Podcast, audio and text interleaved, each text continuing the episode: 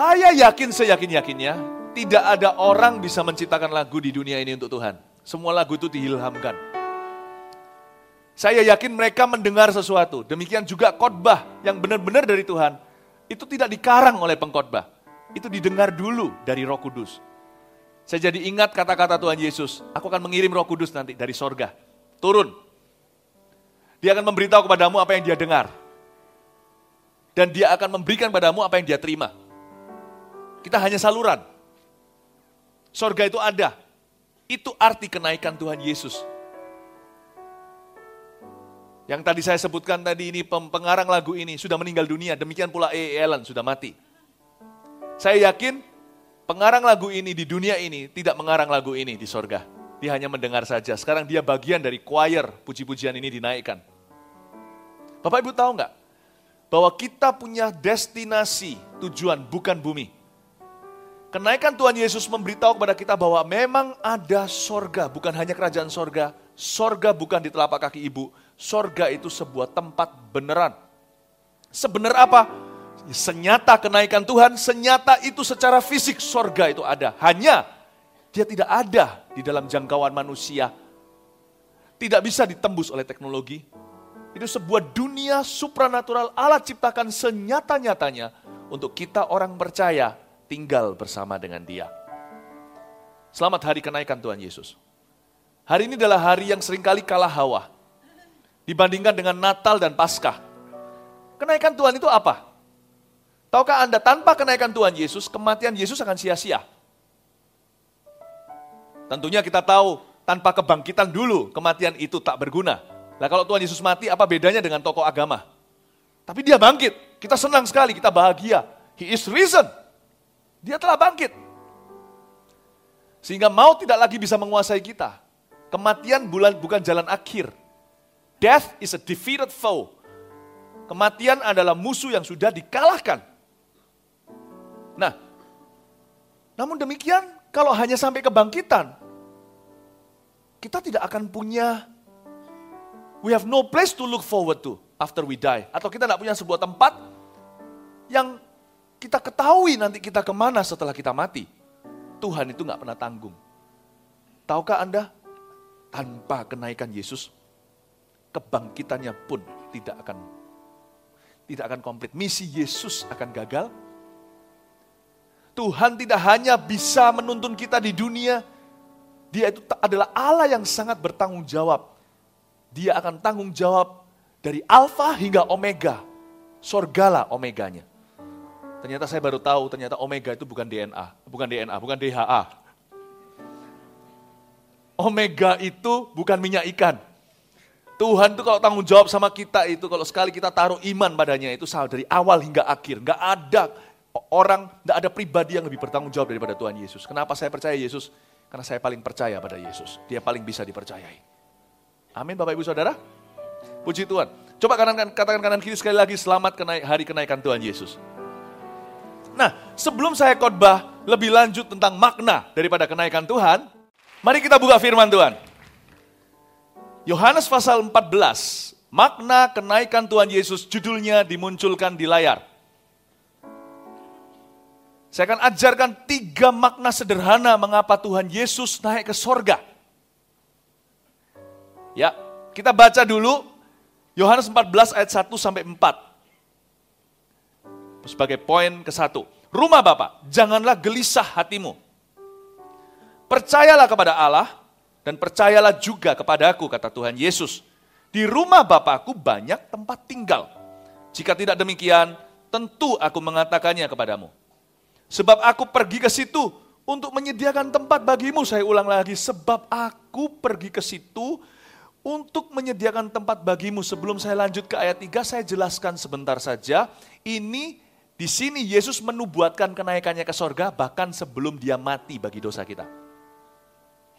Perkataan ini dicatat oleh Yohanes sebelum Yesus disalibkan. Ya. Jadi Tuhan belum mati, belum bangkit. Dia berkata, aku akan pulang ke sorga. Tapi tujuannya untuk menyediakan tempat bagimu. Coba perhatikan itu. Ayat 3. Dan apabila aku telah pergi ke situ dan telah menyediakan tempat bagimu, Aku akan datang kembali. Luar biasa Tuhan Yesus ini. Dia bahkan menubuatkan His second coming atau kedatangannya kedua kali. Dia bahkan belum pergi sudah menubuatkan kedatangannya kembali. Tuhan itu Maha Tahu. Dialah Alfa dan Omega. Aku akan datang kembali dan membawa kamu ke tempatku. Saya bisa rasa nggak di tone atau di nada Tuhan ada perasaan excited, bergairah, senang, sudah nggak sabar hari itu tiba. Aku akan membawamu kembali ke tempatku, supaya di tempat di mana aku berada, kamu pun berada. Tuhan kita itu is a personal God. Allah kita adalah Allah yang sangat pribadi. Dari mana manusia itu diciptakan ingin bersekutu satu dengan yang lain atau bersosialisasi? Dari gambar dan rupa Allah. Tahukah yang paling parah di neraka itu bukan apinya? Mau menghukum manusia? Gampang. Mau menghukum manusia itu gampang. Pisahkan manusia itu dengan Allah selama-lamanya. Bukan apinya. Manusia diciptakan dalam gambar dan rupa Allah. Mereka tidak bisa sendiri independen dari Tuhan. Memisahkan manusia dari Allah adalah hukuman yang paling berat. Karena itu Tuhan berkata, karena itu juga pengorbanan Tuhan yang paling berat. Supaya tidak lagi terpisah antara kita dengan Dia. Itu juga kerinduan Tuhan yang tertinggi, karena itu Dia berkata, Eloi, Eloi, lama sabachthani. Allahku, Allahku, mengapa engkau meninggalkan aku? Tuhan mengatakan begitu supaya jangan pernah kita dengan Bapa terpisah lagi. Tahukah di dalam tubuh Anda itu tinggal hidup kekal? Antara Anda dan sorga hanyalah nafas terakhir atau kematian atau kedatangan Tuhan yang kita tidak tahu kapan. Di dalam setiap orang yang telah menerima Yesus, there is eternal life. Dunia ini sementara, Bapak Ibu Saudara. Karena itu pastikan dalam hidup ini Anda punya strategi untuk hidup bagi Tuhan. Pastikan dalam hidup yang sementara ini, kita punya rencana untuk menumpuk harta di sorga, bukan di bawah. Kalau enggak gitu sayang sekali. Kenapa Anda bangun tenda kalau Anda transit di airport mana? Tujuan Anda bukan di sini. Rumah Anda di atas sana. Warga negara Anda sudah baru. Supaya di mana aku berada, kamu berada, itu kerinduannya. Dan kemana aku pergi, kamu tahu jalan ke situ. Nomor satu, Anda bisa catat makna kenaikan Tuhan Yesus. Yaitu, Yesus naik ke sorga untuk kita. Ini dia, ini poin pertama. Yesus naik ke sorga untuk kita. Maksudnya apa untuk kita? Sebenarnya Yesus naik ke sorga bukan untuk Dia loh. Bagi Tuhan, 1 hari sama dengan 1000 tahun, ya kan? Sekarang dari kenaikan Tuhan hingga hari ini sudah berapa tahun? 2000 tahun. Tuhan kenapa gak sabar tinggal di dunia aja sampai nanti? Enak kan kalau ada Tuhan Yesus. Kita punya guru yang selalu kita tanyai secara fisik. Kan kita gak usah bergantung dengan figur-figur rohani yang sangat rapuh. Sana sini ada yang jatuh. Kalau ada Yesus kan enak. Kalau ada Tuhan Yesus kan kita langsung punya patron yang sempurna. Perdebatan antara gereja, denominasi, tentang Roh Kudus segala, langsung aja tanya ke Yesus, perkataannya final. Kalau menurut saya secara manusia, lebih berguna Yesus itu tinggal di dunia. Jangan naik. Jadi setelah Dia bangkit, jangan 40 hari Dia menampakkan diri, lalu naik ke sorga 10 hari kemudian Pentakosta. Harusnya tinggal terus dong, 2000 tahun, gak susah lah. Kan Tuhan cinta kita, tinggal sama kita terus kan gak kerasa. Kalau kita cinta seseorang kan, meluangkan waktu dengan orang itu kan terasa sebentar saja. Apalagi bagi Tuhan yang sudah notabene Tuhan, 1 hari sama dengan 1000 tahun. Apa susahnya nunggu 2000 tahun? Cuma 2 hari doang. Iya kan? Coba logikanya. Kenapa Yesus berkata adalah lebih berguna untuk aku pergi? Mana gunanya? Mana gunanya? Kenapa kau pergi itu berguna? Lihat Tuhan, karena engkau pergi sekarang terjadi perdebatan gereja. Engkau pergi, manusia gak bisa datang lihat engkau. Mereka lihat pendeta, ada yang senang, ada yang kecewa. Gimana? Nah, ini dia, kita harus memahami dulu kenaikan Tuhan Yesus, kenapa itu berguna. Karena Tuhan melihat higher good. Tuhan melihat satu tujuan yang lebih tinggi. Tuhan percayakan kita untuk bisa menyelesaikan apa yang di bawah. Tuhan naik ke atas itu untuk kita. Satu, Dia naik ke sorga untuk menyiapkan kita rumah. Kalau kita kira rumah di sorga itu semua modelnya sama, mikir lagi. Kalau gitu tinggal Tuhan kasih perintah kontraktor semuanya sama kayak ruko dibuat 10 biji. Tak ada beda. Tuhan tuh bikin satu persatu tailor made. That's how much He loves you. Tahukah Anda, saya punya 3 anak. Ketika anak saya lahir, anak kami lahir, kami gak puas hanya mereka tertulis dan terdaftar di pemerintah atau di dalam sertifikat kelahiran. Kami ayah ibunya, padahal orang-orang jahat, manusia berdosa, itu aja mikirin sampai anak kami itu, waktu pulang ke rumah, udah siap kamarnya, ranjang bayinya, pakaiannya, semuanya kita siapkan. Hati orang tua itu begitu, selalu demikian. Dia ingin hulu ke hilir anaknya itu tinggal nikmati. Hati Tuhan juga sama. Dia masuk ke sana, siapin rumah buat setiap kita.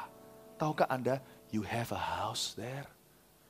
Ini bukan perkataan saya, perkataan Tuhan Yesus nih firman Allah. Betapa laki atau beruntungnya kita. Tuhan kita gak hanya sampai menulis nama kita di sertifikatnya namanya kitab kehidupan. Dia sampai siapkan bangunannya. Setiap anak kalau di dunia ini bisa lelesan kokonya atau cecenya, masnya atau mbaknya. Karena kita demi hemat secara finansial. Tuhan kita maha mulia, maha kaya. Tidak ada satupun nanti ya, di sana bahan itu sama. Anda dan saya diberi hal yang berbeda. Amin Bapak Ibu Saudara. Yesus naik ke surga untuk siapa? Untuk kita. Selain itu, Yesuslah yang pertama masuk ke dalam kemuliaan, masuk ke dalam, bertemu dengan Bapa, masuk ke hadirat Bapa dalam tubuh kemuliaan yang suatu hari kita akan terima. Dia masuk lebih dulu, membuka pintu agar supaya suatu hari kita pun diterima di dalam kemuliaan. Dan Yesus tidak nganggur loh sekarang di sorga. Dia duduk di sebelah kanan Allah Bapa. Markus berkata demikian menceritakan tentang kenaikannya. Padahal Markus tidak pernah ke sorga. Karena itu saya yakin percaya Alkitab ini diilhamkan oleh Allah. Penulis-penulisnya itu diilhami oleh Roh Kudus. Seolah-olah Markus bisa melihat. Dia pasti mempunyai pengalaman supranatural, pengalaman rohani luar biasa. Ketika Yesus naik, dia mencatat, dia duduk langsung. Waktu masuk hadirat Bapa, dia duduk di sebelah kanan Bapa. Wow! Markus bisa melihat perkara sorgawi. Dia catat, saya yakin Alkitab ini firman Tuhan. Diilhami setiap kata-katanya itu dihembusi Roh Kudus. Dan kalau Tuhan Yesus dikatakan duduk di sebelah kanan Bapa, bukan berarti dia nganggur. Bukan. Duduk itu bukan tidur. Tuhan Yesus itu senantiasa bersyafaat untuk kita hari ini. Kenaikan Tuhan Yesus itu penting sekali. Kalau dia di sini cuma obok-obok perkara-perkara sepele. Tapi kalau di sana dia mempersiapkan untuk perkara yang jauh lebih luar biasa. Kita punya pengacara di tempat tertinggi, tahukah Anda? Jauh lebih berguna daripada panik bersama. Kalau saya diserang sama mafia, istilahnya begitu. Daripada kita sama-sama memikirkan rundingan di rumah panik sembarangan, mendingan saya punya satu wakil saya. Wakil saya di tempat yang tinggi, di dalam pemerintahan, di negara. Itu orang saya di sana. Dia cinta saya. Wow, saya pasti menang. Bapak Ibu Saudara, Yesus masuk ke surga itu bukan ciluk bah. Lalu dia hilang, kita harus cari dia. Dia masuk itu, masih ada satu misi, menyempurnakan perjalanan hidup kita. Belum selesai, dia bersyafaat untuk kita. Tenang Bapak Ibu Saudara, Anda punya perwakilan rakyat yang terbaik di dalam sana. Yesus Kristus. Saya selalu berkata, kalau orang sudah terima Tuhan Yesus, sudah mengakui dosanya dengan sungguh-sungguh di depan Tuhan, dia sudah menerima Yesus sebagai juru selamat. Tidak ada lagi yang perlu ditakutkan masa depannya. Kematian pun tidak perlu ngeri. Dia gak perlu takut lagi karena dia punya pembela. Dan dia juga tidak perlu khawatir akan penghukuman Allah. Karena hakim seluruh alam semesta itu adalah juru selamatnya. Katakan kanan kiri, tahukah hakim alam semesta itu juru selamatmu? Maka itu tenanglah. Kita punya pembela. Amin. Amin Bapak Ibu Saudara. Yesus kaulah pembelaku. Pada siapa aku harus takut? Yesus, kau perlindunganku. Ku tak gentar menghadapi musuh. Sekarang tegaklah kepalaku. Hadapi lawanku yang berada di sekelilingku. Dan mulutku memuji bermazmur bagimu, bersorak bagi kebesaran-Mu. Kita punya pembela di tempat yang paling tinggi. Bapak, Ibu, Saudara, jangan takut akan hari esok. Anak Allah, Yesus namanya, menyembuhkan, memulihkan. Dia telah mati, tebus dosaku, kubur kosong membuktikan dia hidup. Dia bukan meninggalkan kita sebagai yatim piatu. Dia sebab dia hidup, ada hari esok. Sebab dia hidup, ku tak gentar. Karena Tuhan sudah tunggu saya di sono, telah pegang hari esok. Dia sudah ada dalam kekekalan untuk kita. Hidup jadi tergaranti. Itulah. Sebab dia hidup, hidup jadi berarti sebab dia hidup. Tidak perlu lagi takut. Kenaikan Yesus itu harusnya mengejak rasa aman di dalam hati kita. Dia sudah mendahului kita masuk ke tempat maha suci untuk kita. Dia tidak meninggalkan kita. Amin Bapak Ibu Saudara.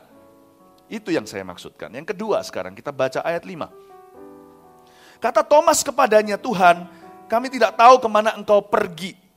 Jadi bagaimana kami tahu jalan ke situ? Dan kita, bentar ya, kita sebelum lanjut ke ayat 6. Kita semua tahu Thomas Didimus ini adalah seorang yang mudah ragu. Ini orang yang mempertanyakan kebangkitan Tuhan nantinya. Jadi kita langsung tahu dulu sifat hatinya. Gak jahat, tapi dia punya kelemahan. Orangnya itu gak gampang serkan. Ini tipe orang yang gak bisa kalau kita deal bisnis dengan dia, lewat telepon saja, dia mau lihat dulu transferan, baru dia akan kerjakan. Ini orang gak bisa, oke deal, ya saya beli mobilmu, gak bisa, taruh dulu 10 juta di depan. Ini tipe orang yang sudah kasih 10 juta, pikirannya langsung negatif lagi, baru orangnya pergi, gak kelihatan. Pokoknya dia itu seeing is believing, lihat itu percaya. Jadi kalau orangnya udah pergi, dia panik lagi. Waduh 10 juta siapa tahu dia caw ya, dia lari ya. Ditelepon lagi, kembali lagi, kasih saya garansi yang lebih lagi. Apa? Surat rumah atau apa? Orang ini gak pernah puas. Dia ini gak akan kunjung percaya. Sampai dia melihat dengan mata kepala. Jadi kita bisa ngerti sekarang. Thomas ini agak sedikit concern. Dia nanti masuk surga gak ya? Sama dengan kita semua. Bukankah ketakutan yang terbesar di dalam hidup manusia adalah kemana setelah mati? Thomas ini lumrah, dia mewakili kita. Cuman dia ekspresif di dalam kebimbangannya. Tuhan, aku harus punya pegangan dong. Nah kalau nanti mati, ternyata saya masuk neraka gimana? Jadi coba perhatikan ayat 6 sekarang. Kata Yesus kepadanya. Ya, ayat 5 lagi. Kata Thomas kepadanya, Tuhan, kami gak tahu kemana engkau pergi. Jadi bagaimana kami tahu jalan ke situ? Kata Yesus kepadanya, akulah jalan dan kebenaran dan hidup. Gak ada seorang pun yang datang pada Bapa kalau gak melalui aku. Bayangkan Anda, berhenti di sana, nanti saya lanjut ayat 7. Bayangkan Anda di sebuah lounge, di sebuah international airport di negara mana. Anda mau pergi ke sebuah negara, tujuan Anda, tapi gak ada visa.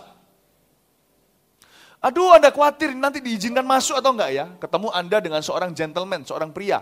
Kelihatannya terpelajar, kelihatannya berwibawa. Tapi Anda nggak tahu dia siapa. Ya, zaman ini sekarang kan orang nggak kelihatan. Yang kelihatan kaya nggak tentu punya apa-apa. Yang kelihatan biasa ternyata kaya raya, ya kan? Kita nggak tentu loh hari-hari ini. Orang yang kelihatan, makanya jangan pernah kita memandang menilai manusia dengan kacamata manusia. Nanti jangan-jangan orang yang kita pandang rendah itu nanti yang nanti menentukan nasib kita. Nah, ketika kita bicara, orang ini gak kelihatan siapa. Dia pakai hem, dilempit gitu ya, dilempit. Dasinya pun dibuka sedikit gitu, dengan laptopnya dia apa. Dan kanan kiri sih banyak temannya, kelihatannya banyak temannya. Kita gak tahu ternyata itu ajudannya. Ngobrol. Ini bukan true story ya, ini misalnya ilustrasi. Jangan anggap ini true story, ini ilustrasi. Terus Anda cerita, oh ya kamu kemana? Oh ya orang Indonesia, ya saya mau negara ini. Oh ya, gak apa-apa, kamu pergi aja. Tenang aja, kamu pergi aja ya. Iya, tapi nanti kalau tidak ada visa enggak apa-apa, kamu pergi aja, kasih nomor teleponmu. Oke di sini, saya kasih nomor telepon saya ini, ya telepon saya ini, +6 berapa, oke kamu bawa. Tapi saya nggak punya visa, mana bisa? Lalu dia berkata, kalau kamu dihalangi visanya bilang, kamu kenal aku. Terus dia mikir, Emangnya lu kira lu siapa tanpa visa? Tanpa kita tahu, orang itu ternyata yang punya negara itu. Presidennya kek? Paling tidak yang bukan yang punya, yang berkuasa. Atau mungkin raja kali. Mungkin seperti sultan gitu. Di beberapa kenegaraan seperti Brunei Darussalam. Mungkin. Dia pengen kenal sama aku. Tuhan kalau bilang, akulah, perhatikan. Jangan perhatikan dulu kata jalan kebenaran hidup. Kata akulah itu sudah cukup. I am. Aku yang punya surga. Poin kedua, Anda tulis di sini. Yesuslah yang punya surga. Ya, Yesuslah yang punya surga. Itu makna kenaikan Tuhan Yesus. Dia yang empunya surga. Karena itu si siapa namanya Thomas ini perlu garansi. Tuhan bilang kamu perlu garansi apa? Kamu kenal aku, bukankah itu cukup? Ini bukan KKN loh. Bukan KKN. Tuhan tidak mencuri hak siapa. Tuhan beri kepada siapa yang dia mau beri. Tuhan berbelas kasih dengan siapa yang dia mau berbelas kasih. Dia raja di atas segala raja. Dia tidak semena-mena. Dia mati untuk kita, dia buktikan diri. Tetapi di dalam hal kasih karunia, dia berhak kasih kepada siapa yang dia mau beri. Bapak, Ibu, Saudara, ketika Tuhan berkata sama Thomas, akulah, dia pakai kata I am.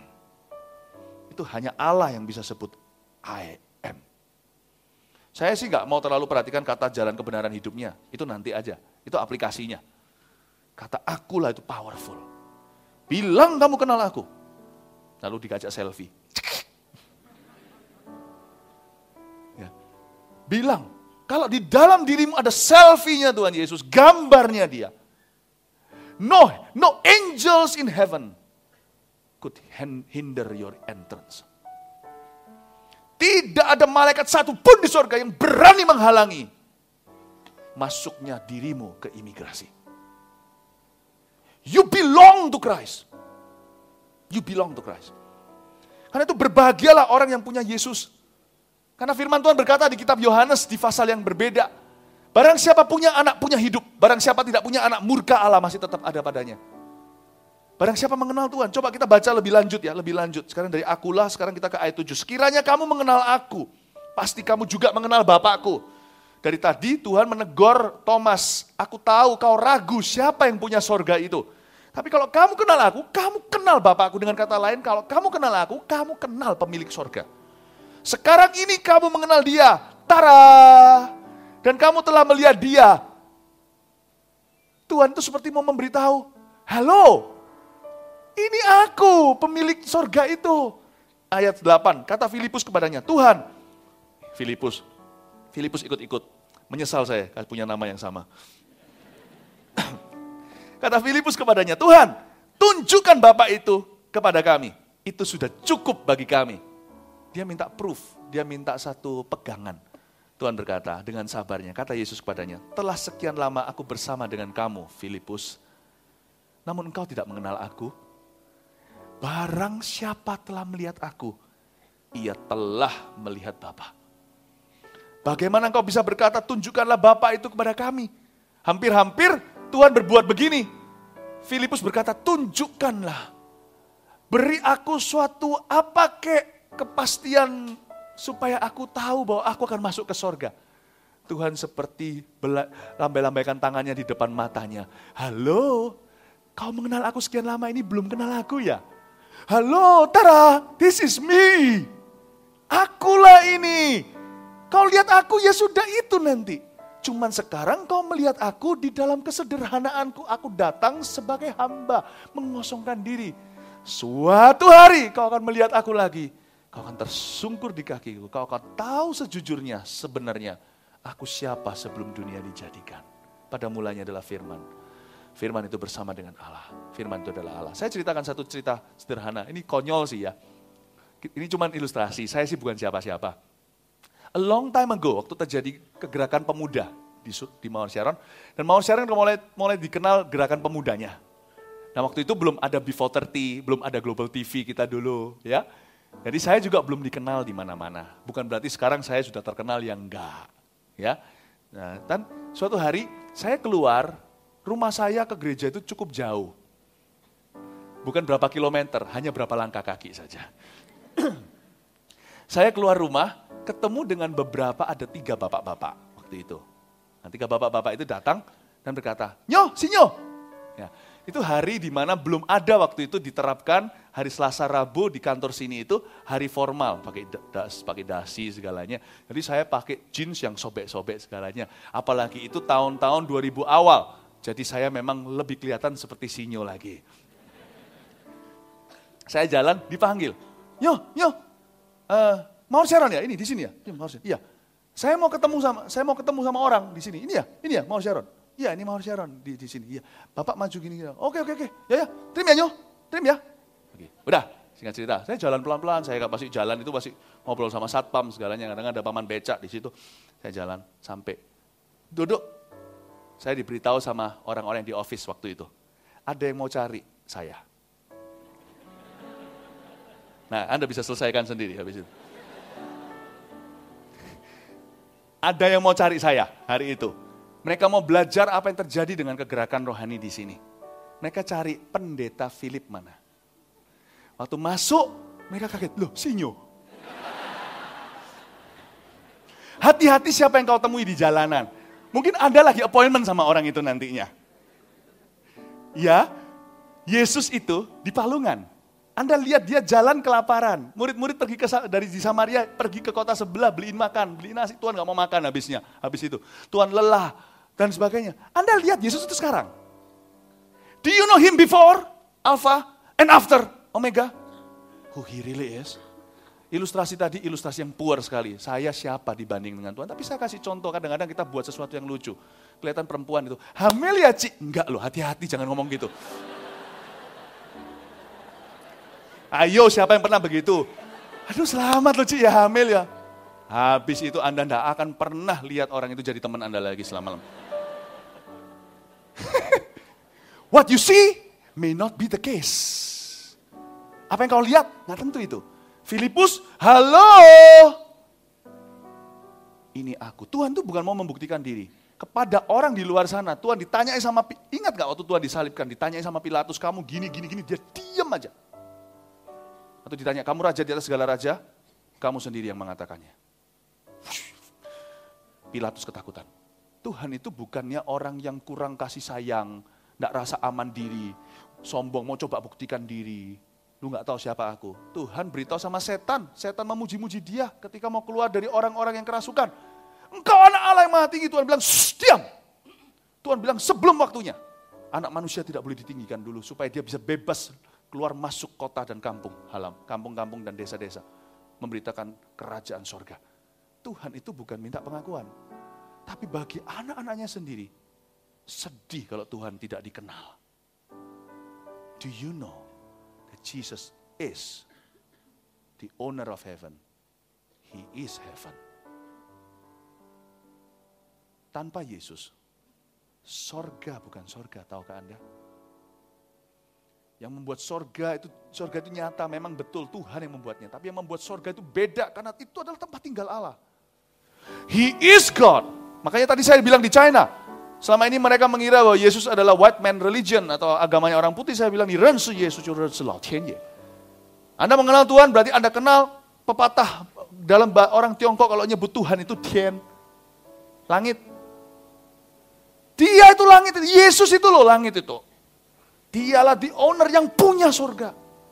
Itu sebabnya berbahagialah orang yang sudah menerima Tuhan. Berbahagialah orang yang menerima Tuhan. Itulah Tuhan berkata, "Aku, tidak ada orang bisa datang pada Bapa kecuali melalui aku." Ini ayat ini penting sekali. Kita itu punya blessed assurance. Itulah sebabnya Bapak Ibu Saudara yang sudah menerima Yesus, pegang erat-erat, jangan lepaskan. Jangan lepaskan.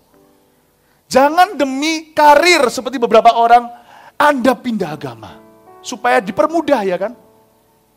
Saya melihat ini di mana-mana ada godaan seperti ini, tekanan, dan ada orang yang jatuh pula. Nggak worth it Bapak Ibu, atau ujung-ujungnya itu nanti suatu hari Anda menyesal eternally, akan menyesal selama-lamanya. Nggak worth it. Benar, jangan lepaskan demi pernikahan. Ya nggak apa-apa lah Tuhan mengerti, nanti aku injili belakangan, jangan. Di dunia nanti, di dunia yang berikutnya, di sorga nanti manusia tidak menikahkan. Tidak dinikahkan maupun menikahkan. Jadi jangan karena pernikahan kau kehilangan apa yang sudah ada di tangan. Keselamatan itu berharga, bukan? Amin, Bapak, Ibu, Saudara. Dan bagi orang yang sudah menerima Yesus, Anda nggak usah takut mati. Aplikasinya bagi orang yang sudah kehilangan seseorang dalam kematian. Mungkin suami, mungkin istri, atau pasangan, atau anak, atau orang tua. Termasuk anak, kalau mengenaskan, orang tua selalu tidak mau didahului anaknya soal kematian. Tapi ada juga kasusnya di dunia ini yang begitu. Nggak usah jauh-jauh, di gereja kita juga ada. Izinkan saya menghibur hatimu. Ini tidak akan bisa menarik, mengambil rasa pedihmu. Nggak bisa. Dukamu tidak akan pernah bisa pergi. Nggak ada orang bisa menggantikan mereka. Tapi izinkan saya mengatakan, kalau keluarga Anda sudah di dalam Tuhan, Anda tidak perlu bersedih tanpa harapan. Anda akan reuni kembali.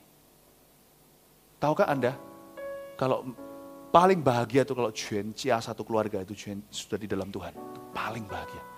Tidak ada harta, Anda bisa sukses, punya empire, punya yang namanya, punya kerajaan bisnis keluarga, nggak ada gunanya. Yang bahagia itu sederhana. Seluruh keluarga di dalam iman pada Tuhan. Itu paling memuaskan. Kalau yang belum, jangan main-main dengan waktu. Cepat doakan, cucurkan air matamu. Dengan ketaatan dan teladan, ajak mereka untuk mendekat ke Tuhan. Jangan main-main. Kalau mereka belum kenal Tuhan 2015, jangan buang-buang waktu karena Yesus mau datang kembali. Amin, Bapak, Ibu. Dan juga bagi orang yang kehilangan seseorang atau seseorang yang keluarganya belum diselamatkan. Tapi bagi Anda dan saya sendiri, kita nggak usah takut mati. Kalau hidup adalah Kristus, mati adalah keuntungan. Katakan amin. Kalau hidup bukan Kristus, mati adalah kebinasaan. Saya sebagai pendeta, lihat terlalu banyak. Tidak terlalu banyak, tapi banyak. Ya, saya sering kali melihat, diizinkan Tuhan berada di ambang pintu kematiannya orang lain. Nah, itulah berkatnya pendeta, tapi juga itulah bebannya pendeta. Dan saya bisa melihat perbedaan orang yang mati dalam Tuhan dan yang tidak. Saya lihat, orang yang matinya di luar Tuhan, atau yang cuma KTP-an doang dengan Tuhan, itu matinya dengan penyesalan dan ketakutan. Ada juga yang dimimpin, ular segala. Ada yang mulai di antara sadar dengan tidak sadar melihat penyiksaan, ada yang ditindih, ada yang seperti digoncang-goncang, ada yang melihat setan tunggu dia. Aduh, mengerikan. Dan mereka mau bertobat, tidak semua bisa. Siapa bilang pertobatan itu bisa dibuat-buat? Buktinya loh, kalau sekarang gak bisa bertobat, apa garansi Anda nanti ngos-ngosan nafas aja, kerasa sakit bisa bertobat? Sekarang hati nyaman aja gak bisa bertobat. Tobat itu sekarang, bukan nanti mau mati. Tobat itu sekarang, karena kita gak tahu kapan kita akan meninggal dunia. Dan gak semua orang sehoki itu. Sebelum meninggal dunia, udah tahu dulu dia mau meninggal dunia. Ada beberapa yang tabrakan langsung mati. Ada yang langsung anfal. Nggak ada orang, nggak semua orang itu diberitahu dulu, countdown dulu clock-nya untuk mau mati. Nggak semua orang tahu. Sekarang waktunya kalau mau tinggalkan dosa. Sekarang waktunya kalau mau berdamai dengan Allah. Amin, Bapak, Ibu, Saudara. Namun saya juga sangat diberkati. Saya cerita satu kesaksian sederhana waktu saya pergi ke sebuah kota. Saya bertemu dengan jemaat. Jadi senang sekali pergi ke satelit-satelit kita di mana-mana. Saya ketemu dengan jemaat, bisa dapat 1001 cerita. Karena saya pun belajar, lewat bicara dengan orang lain, ngobrol-ngobrol gitu, itu saya belajar banyak. Tak ceritain ya, apa yang saya barusan dengar dari salah satu jemaat kita di satelit. Saudara kita ini kena kanker yang langka, bahkan kental sekali darahnya. Dari semua pasien yang ditangani oleh dokter-dokter di luar negeri tersebut, semua mati. Dan ini matinya cepat sekali. Datang di FKA 18, Festival Kuasa Allah 18 di Jakarta. Dan dengan yakin, dia gak kesaksian ke atas mimbar, ke atas panggung, tetapi dia yakin dia sembuh. Dia pulang, kesembuhan mulai terjadi. Hari ini sembuh sama sekali. Kemarin waktu saya pergi keluar kota, waktu pelayanan, makan malam bersama-sama, beliau ada di sana dan kesaksian. Tapi salah kesaksian yang menarik hati saya adalah, ternyata orang ini sempat mati, atau paling tidak hampir mati. Dia bilang, pengalaman mati itu begini, Pak. Pastor Philip, pengalaman mati itu begini.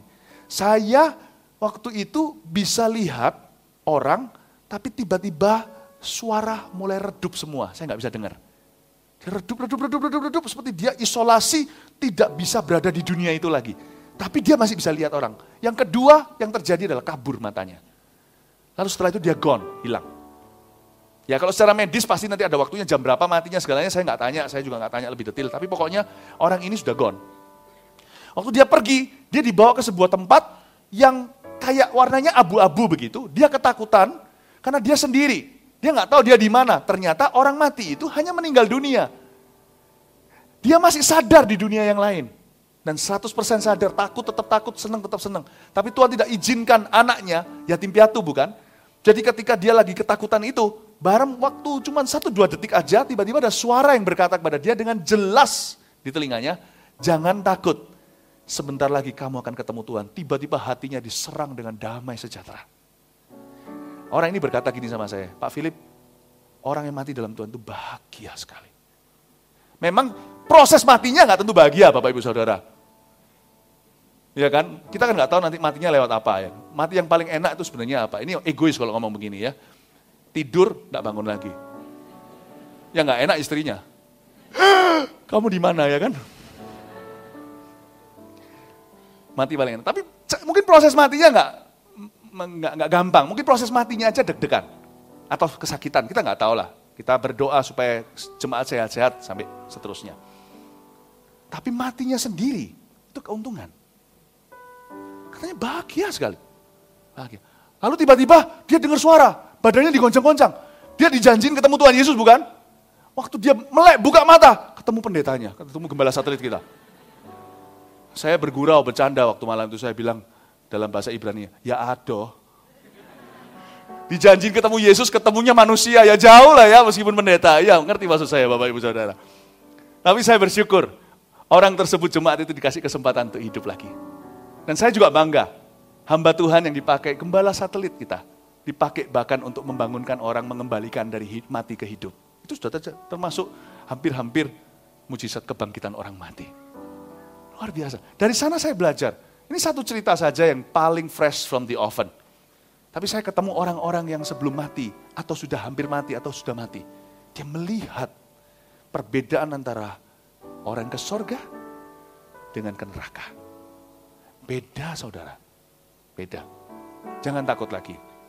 Ini harusnya memberi kita, ini harusnya membuat kita semakin punya tujuan hidup. Karena kita tahu, kita tidak akan berakhir di sini. Karena kita tahu, ada sorga. Amin Bapak Ibu.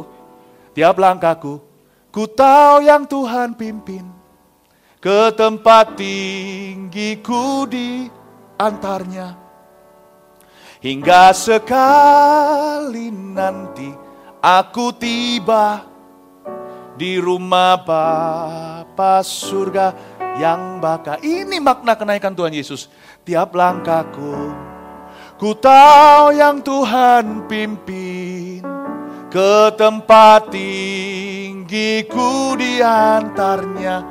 Itu tujuan saya. Hingga sekali nanti aku tiba di rumah Bapa surga yang bakal. Poin terakhir kita baca supaya kita punya aplikasi di bumi apa yang harus kita lakukan. Ayat 10, tidak percayakah engkau bahwa aku di dalam Bapa dan Bapa di dalam aku? Apa yang aku katakan kepadamu tidak aku katakan dari diriku sendiri, kata Tuhan Yesus. Tapi Bapa yang diam di dalam aku, dialah yang melakukan pekerjaannya. Percayalah kepada aku bahwa aku di dalam Bapa dan Bapa di dalam aku. Atau setidak-tidaknya percayalah karena pekerjaan-pekerjaan itu sendiri. Aku berkata kepadamu, sesungguhnya barang siapa percaya kepadaku, ia akan melakukan juga pekerjaan-pekerjaan yang aku lakukan.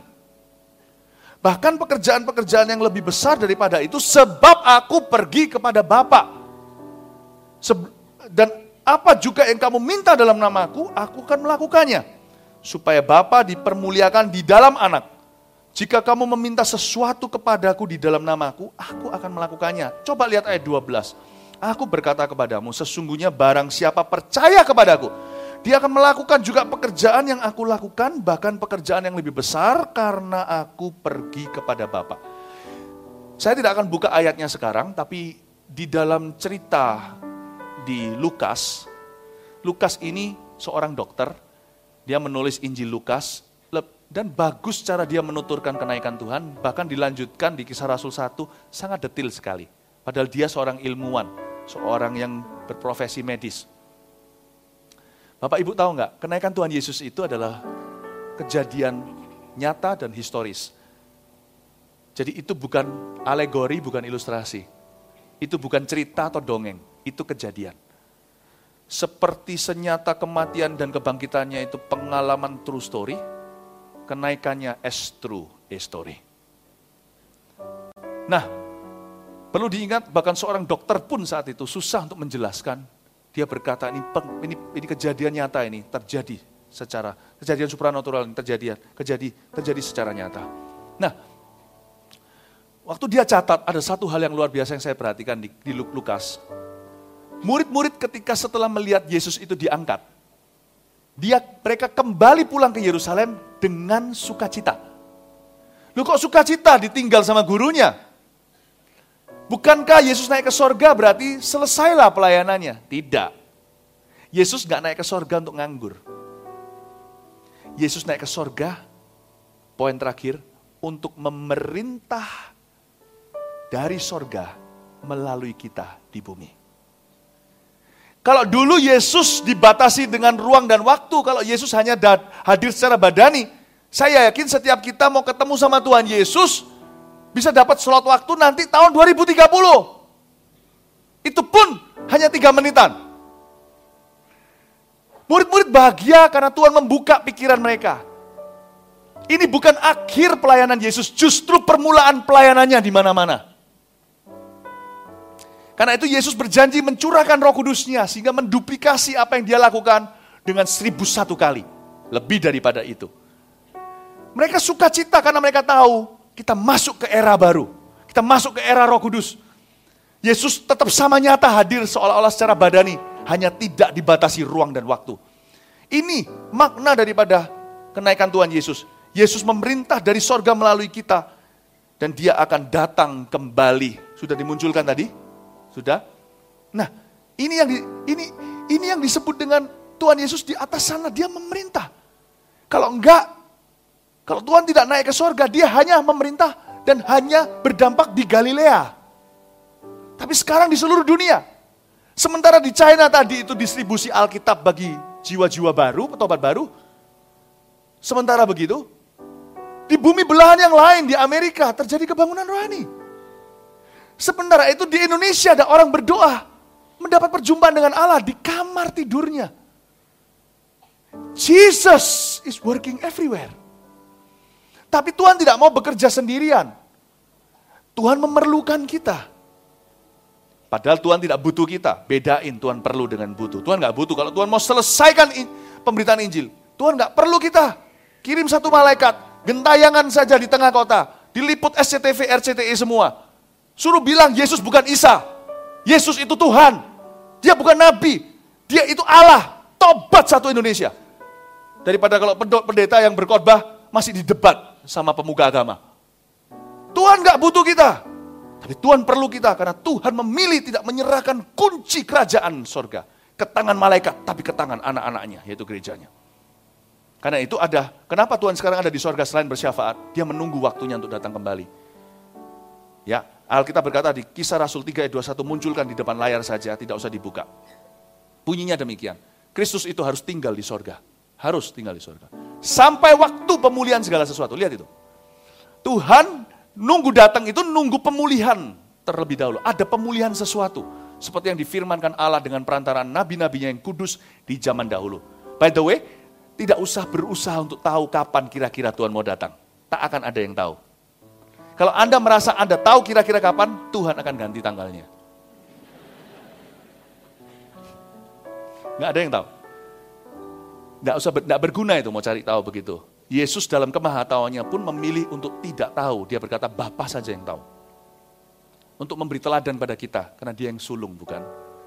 Bapak Ibu perhatikan, kalau di luar sana nanti, lain kali, ada orang ngaku-ngaku, ada gerakan mengaku-ngaku, Yesus datang 28 Oktober tahun 2017.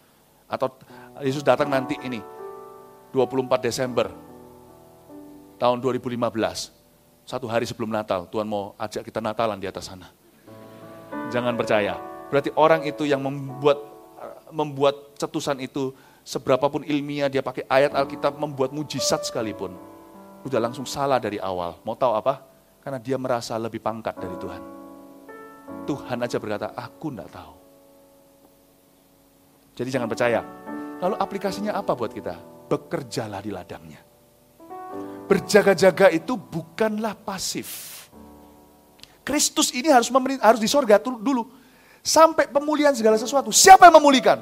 Anda dan saya. Anda dan saya. Dia mau memerintah dari sorga. Dia memerintah dari sorga. Kitalah kaki tangannya. Saya jadi ingat ayat cerita tentang gembala yang pandir atau hamba yang jahat. Tuannya gak datang-datang, mereka saling gebuk-gebukan. Mereka menghajar satu sama lain, berpesta fora, mabuk-mabukan, pesta seks, miras, dan sebagainya. Karena Tuhan gak datang-datang, bukan? Alkitab berkata, orang-orang seperti itu sekalipun mereka awal mulanya dipanggil untuk menjadi hamba Tuhan. Mereka menaruh dirinya menjadi musuh Tuhan. Ketika Tuhan datang, Tuhan akan berkata sama mereka, "Enyah kamu, orang-orang yang melakukan kejahatan. Karena kamu adalah musuh-musuh kerajaan sorga." Lalu tugas kita apa? Kita punya pilihan hari ini, hidup untuk siapa? Buka lagi di depan sini aja, Kolose 3 ayat 1-4. Ini panggilan kita. Selama Yesus belum datang, dan kita tidak tahu kapan dia akan datang. Kalau dia naik, berarti dia akan turun. Kisah Rasul pasal 1 berkata begitu, dia akan turun. By the way, naik dan turunnya beda ya.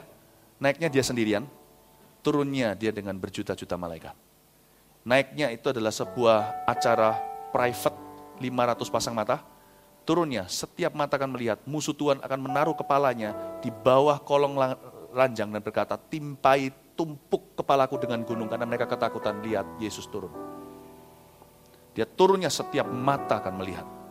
Karena itu, kalau kamu dibangkitkan bersama dengan Kristus, carilah perkara yang di atas di mana Kristus ada, duduk di sebelah kanan Allah. Terus. Pikirkanlah perkara yang di atas, bukan yang di bumi. Sebab kamu telah mati dan hidupmu tersembunyi bersama dengan Kristus di dalam Allah, ayat 4. Apabila Kristus yang adalah hidup kita menyatakan diri kelak, kamu pun akan menyatakan diri bersama dengan dia dalam kemuliaan. Ini sebuah panggilan. Anda dan saya punya pilihan, mau jadi musuh kerajaan sorga, dan rajanya akan datang kembali, atau menjadi sahabatnya. Menjadi gadis yang bodoh dengan pelitanya yang padam, atau gadis yang bijaksana yang menantikan kedatangan Tuhan. Menjadi kambing yang menyeruduk atau domba yang dengar suara Tuhan. Dan Tuhan mau memakai orang yang meresponi dia. Ini respon kita. Kalau kita mau mencari perkara yang di atas, gimana terjemahkan apa yang di atas itu? Gimana apa yang harus kulakukan di bumi? Izinkan saya memberi Anda summary atau memberi Anda rangkumannya. Di 1 Petrus pasal 4, ayat 7-11. Lihat ya. 1 Petrus pasal 4, kesudahan segala sesuatu sudah dekat. Karena itu kuasailah dirimu dan jadilah tenang, supaya kamu dapat berdoa. Carilah perkara yang di atas terus. Next. Tapi yang terutama, kasihilah sungguh-sungguh seorang kan yang lain. Sebab kasih menutupi banyak sekali dosa, jangan ditutup dulu sebelum saya bilang next. Ayat 8 ya. Di ayat 8 ini, karena Yesus naik ke sorga, dia memerintah dari sorga melalui kita. Kita harus belajar untuk selalu available bagi Tuhan tiap hari. Kita harus selalu ready, harus selalu siap untuk kedatangan Tuhan. Dan selalu didapati mengerjakan pekerjaan Tuannya. Hal kerajaan sorga kan seperti seorang tuan, pemilik tanah, pemilik kebun, menyerahkan tugas lalu dia pergi ke negeri yang jauh. Lalu setelah itu hamba-hamba itu punya pilihan untuk menjalankan talentanya atau untuk menyimpannya. Dan yang pasti, belum. Ya, kasihlah sungguh-sungguh. Nah, yang pasti, salah satu hikmat caranya untuk setiap hari kita ready adalah punya akun yang pendek, yang kita tutup tiap hari. Punya rekening yang kita tutup tiap hari sebelum kita tidur. Pastikan you and I have short accounts of other people's mistakes in your life. Pastikan kita punya rekening yang pendek, artinya jangan buka rekening yang panjang. Buka setiap hari, tutup tiap hari, sebelum matahari terbenam, ampuni semua yang bersalah dengan Anda. Jangan hidup dalam kepahitan, jangan tidur dalam kebencian. Tuhan mau datang. Jangan sampai nanti, dia datang seperti pencuri. Ketika Anda tidur, Anda didapati telanjang, tidak berpakaian untuk dijemput oleh Tuhan. Saya tidak bisa cerita tentang kedatangan Tuhan itu, nantikan saja bulan Juli sampai Desember, di kebaktian Cempaka Pusat, 1-4, setiap minggu pertama setiap bulan tersebut, Juli sampai Desember, kita akan masuk pengajaran kitab Wahyu akhir zaman. Saya nanti akan minta Anda untuk baca pasal-pasal sesuai dengan target ibadah itu. Ya, tapi sekarang intinya adalah, jangan sampai waktu Tuhan datang, Anda kedapatan tidak siap. Saya selalu memberitahu pada diri sendiri, makna kenaikan Tuhan Yesus adalah kalau dia naik berarti dia turun. Dia memerintah lewat aku, pastikan saya available. Jangan sampai ketika dia mau memerintah, saya bantah. Dia memerintahkan kita taat, bukan perintah bantah. Karena itu saya harus hidup di dalam kasih. Itu syarat utama lagi. Saya harus hidup di dalam kasih. Saya harus punya rekening yang pendek. Tiap hari bank saya dengan Tuhan dikosongi. Tiap malam sebelum matahari terbenam, saya tutup rekening saya. Besok buka baru dengan Tuhan Yesus. Jangan simpan sampai besok hari. Apapun yang tidak berkenan kepada Allah. Selesaikan today. Hiduplah dalam kasih seorang kan lain. Sebab kasih menutupi banyak sekali dosa. Ayat 9. Berilah tumpangan seorang kan yang lain dengan tidak bersungut-sungut. Belajar untuk sharing dengan orang lain. Jangan individualistis. Beri tumpangan itu bukan hanya kendaraan, tapi apa saja. Tuhan tidak minta harta Anda. Kenapa Tuhan minta sesuatu yang Tuhan sudah miliki dari awalnya? Banyak orang itu sama Tuhan punya cara berpikir yang salah. Kalau aku dekat Yesus nanti, saya nanti disuruh tinggalkan profesi saya jadi pendeta. Bukankah profesi Anda sekarang itu sudah di dalam Tuhan, miliknya Tuhan? Nggak semua orang sohogi itu disuruh jadi pendeta sama Tuhan. Jadi jangan pernah kita ada yang GR. Aku takut dengan sama Tuhan nanti semua uangku diminta, dikasihin ke gereja. Bukankah sekarang sebelum dikasih ke gereja, tidak dikasih gereja, uang itu tetap milik Tuhan? Bukankah demikian? Kenapa Tuhan harus meminta, mengingini sesuatu yang sudah jadi miliknya?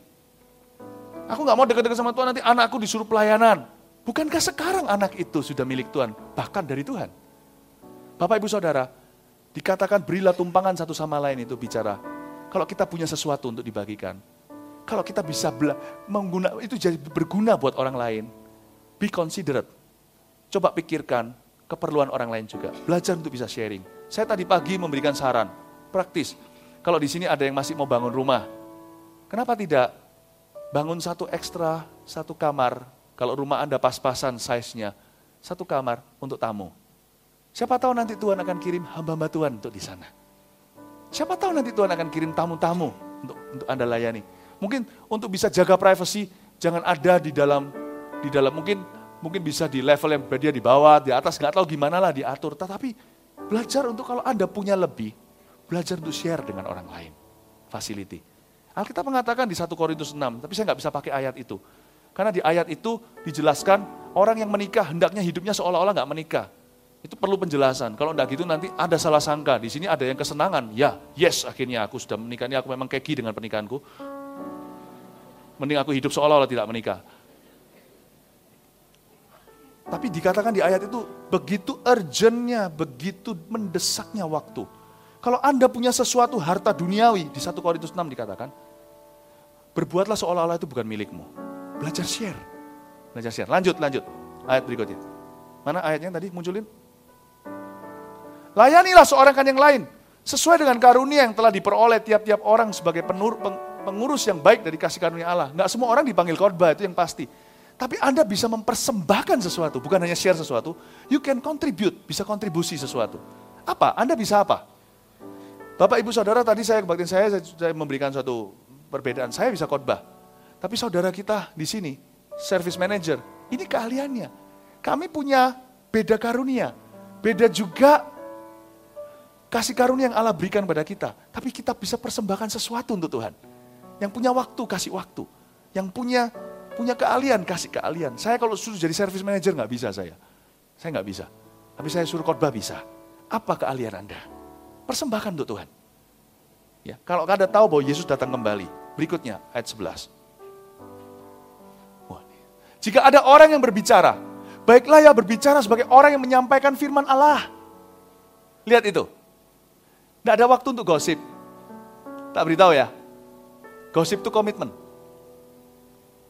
Sekali Anda gosip, itu akan beredar. Dan suatu hari, Anda harus meluruskan. Dan orang akan tanya kepada Anda, apa benar? Bapak, Ibu, Saudara, kalau Anda buka mulut, kita buka mulut. Bicara sebagai orang yang menyampaikan firman Allah. Kalau kita tidak tahu kebenaran, tidak usah berbicara. Kalau kita tidak tahu mau ngomong apa, tidak usah ngomong apa-apa.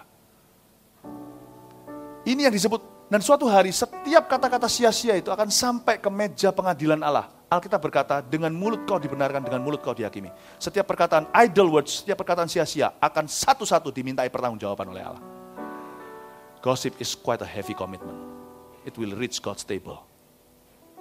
Karena itu kalau Anda punya waktu untuk ngomong sesuatu, ngomong I love you. Nggak suruh khotbah firman Allah ini nggak selalu berbicara tentang firman dalam arti pengajaran. Tapi firman dalam arti pembuktian. Anda bisa bilang I love you. Anda punya waktu bilang kepada anak Anda, Papa sayang sama kamu, ajari mereka. Pakai waktu yang ada, Yesus mau datang kembali. Pastikan Anda menabur perkara yang di atas. Jika ada orang yang melayani, baiklah ia melakukannya dengan kekuatan yang dianugerahkan Allah. Supaya Allah dimuliakan dalam segala sesuatu. Karena Yesus Kristus, ialah yang empunya kemuliaan dan kuasa sampai selama-lamanya. Amin. Amin Bapak Ibu Saudara. Yang terakhir saya tunjukkan di kitab Wahyu. Wahyu 14 ayat 12 sampai 13. Munculkan di depan sini. Harta benda duniawi, perkara-perkara di dunia ini tidak akan kita bawa. Tetapi ada satu hal yang akan kita bawa. Yang terpenting di sini ialah ketekunan orang-orang kudus yang menuruti perintah Allah dan iman kepada Yesus. Ayat 13 ini. Ini Yohanes mendengar. Ayat 13. Dan aku mendengar suara dari sorga berkata. Ini Yohanes dalam pewahyuannya. Dia mendengar suara audible di sorga berkata, tuliskan. Berbahagialah orang-orang yang mati dalam Tuhan sejak sekarang ini. Mengapa berbahagia? Sungguh kata Roh. Supaya mereka boleh beristirahat dari jerih lelah mereka. Dan kalimat terakhir ini menginspirasi hati. Karena segala perbuatan mereka menyertai mereka. Tahukah perbuatan baik kita itu akan dikenang selamanya oleh Tuhan. Mobil kita tidak bawa. Rumah dan properti akan tinggal di dunia. Bahkan teman-teman kita pun, bahkan orang pun kita tidak bisa bawa. Tapi satu hal yang akan kita bawa. Yaitu perbuatan baik kita. Ternyata benar ada yang namanya upah di dalam kerajaan sorga. Itu ada. Kenaikan Tuhan Yesus membuka peluang itu. Tahukah Anda bahwa kasih yang Anda tunjukkan kepada sesama, Anda tidak perlu jadi orang kaya untuk bisa mengasihi.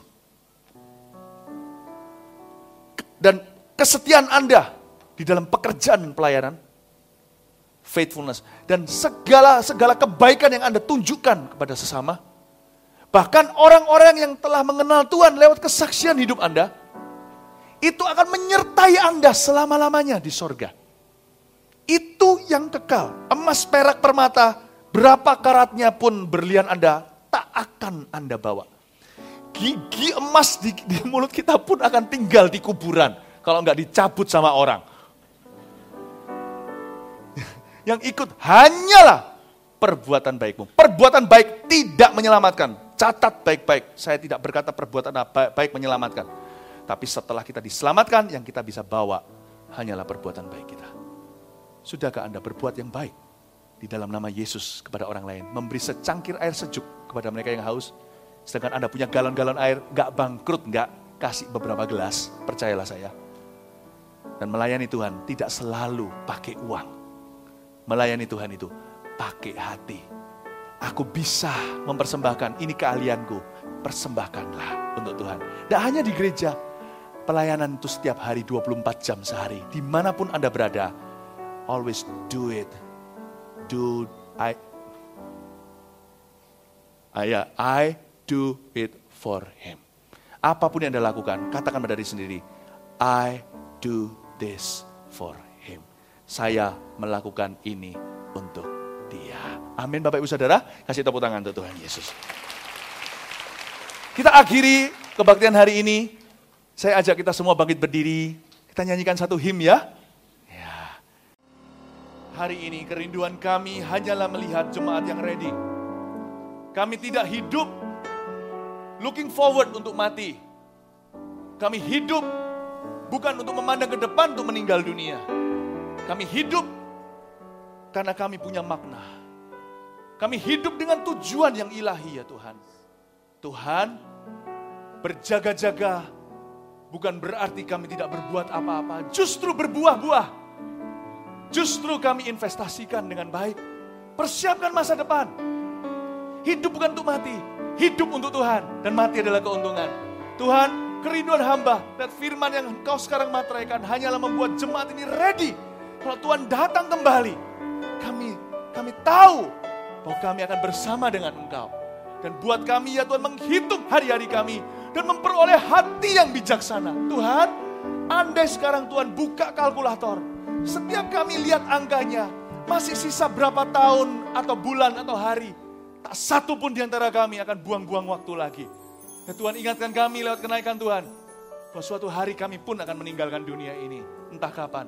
Izinkan kami ya Tuhan, selama masih ada waktu, melayanimu. Selama masih ada waktu, beritahu pada orang-orang yang kami cintai, I love you, atau I'm sorry, atau aku minta maaf kepadamu. Izinkan kami untuk melakukan sesuatu yang berguna, yang menunjukkan kebaikan pada orang lain dalam nama Tuhan, sehingga orang itu akhirnya mengenal Tuhan lewat kami. Itu berharga. Kalau kami punya uang, ingatkan kami ya Tuhan untuk bisa manage uang kami dengan baik, supaya kami tidak kekurangan minta-minta anak cucu kami minta roti suatu hari. Tapi dalam kami ngatur uangan kami, ajarankan kami supaya tidak berorientasi pada money. Ya Tuhan, bagaimana aku bisa pakai hartaku untuk bisa menyenangkan papa mama, berbakti sama mereka. Gimana untuk bisa pakai harta ini sambil kita jalan, memikirkan kerajaan sorga. Pasti Tuhan memberikan kepada kita banyak fun.